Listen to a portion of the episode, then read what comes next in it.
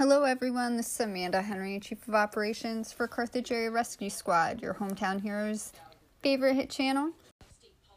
Our podcast today is Stay Alert and Stay Alive.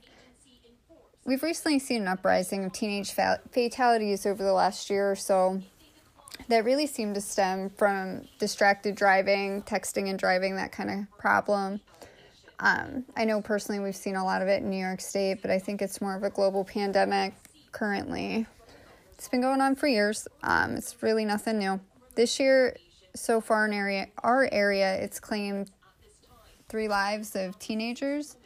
Um, whatever message you're trying to get back to, it's just not worth your life. It can always wait. Stay alert to what you're doing. So let's get to some statistics. In New York State in 2009, there were 650 accidents in which a driver was using a cell phone or texting and driving. By 2018, so just nine years later, that figure leaped by 86% to 1,212. 924 of these were listed as cell phone related crashes. So it's not just, you know, somebody got a warning, somebody got a violation for texting and driving, they physically crashed their car. Um, personally, I think people are getting way too comfortable with using their cell phones while they're driving. In New York State, it's actually illegal. So, distracted driving in 2018 claimed the lives of 2,841 people. Among those killed, 1,730 were drivers, 605 passengers, 400 pedestrians, and 77 bicyclists. The NHTSA they lead the national effort to save lives by preventing this kind of dangerous behavior.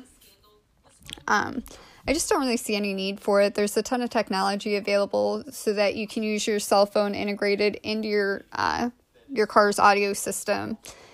You can do just about anything via Bluetooth, voice to text.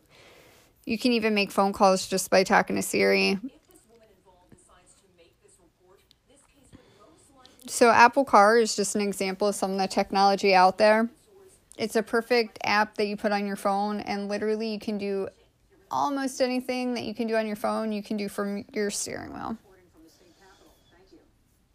So, I think when it comes to teens and distracted driving, the best people to get the word out there that it's a bad idea is actually their peers, so like other teenagers themselves.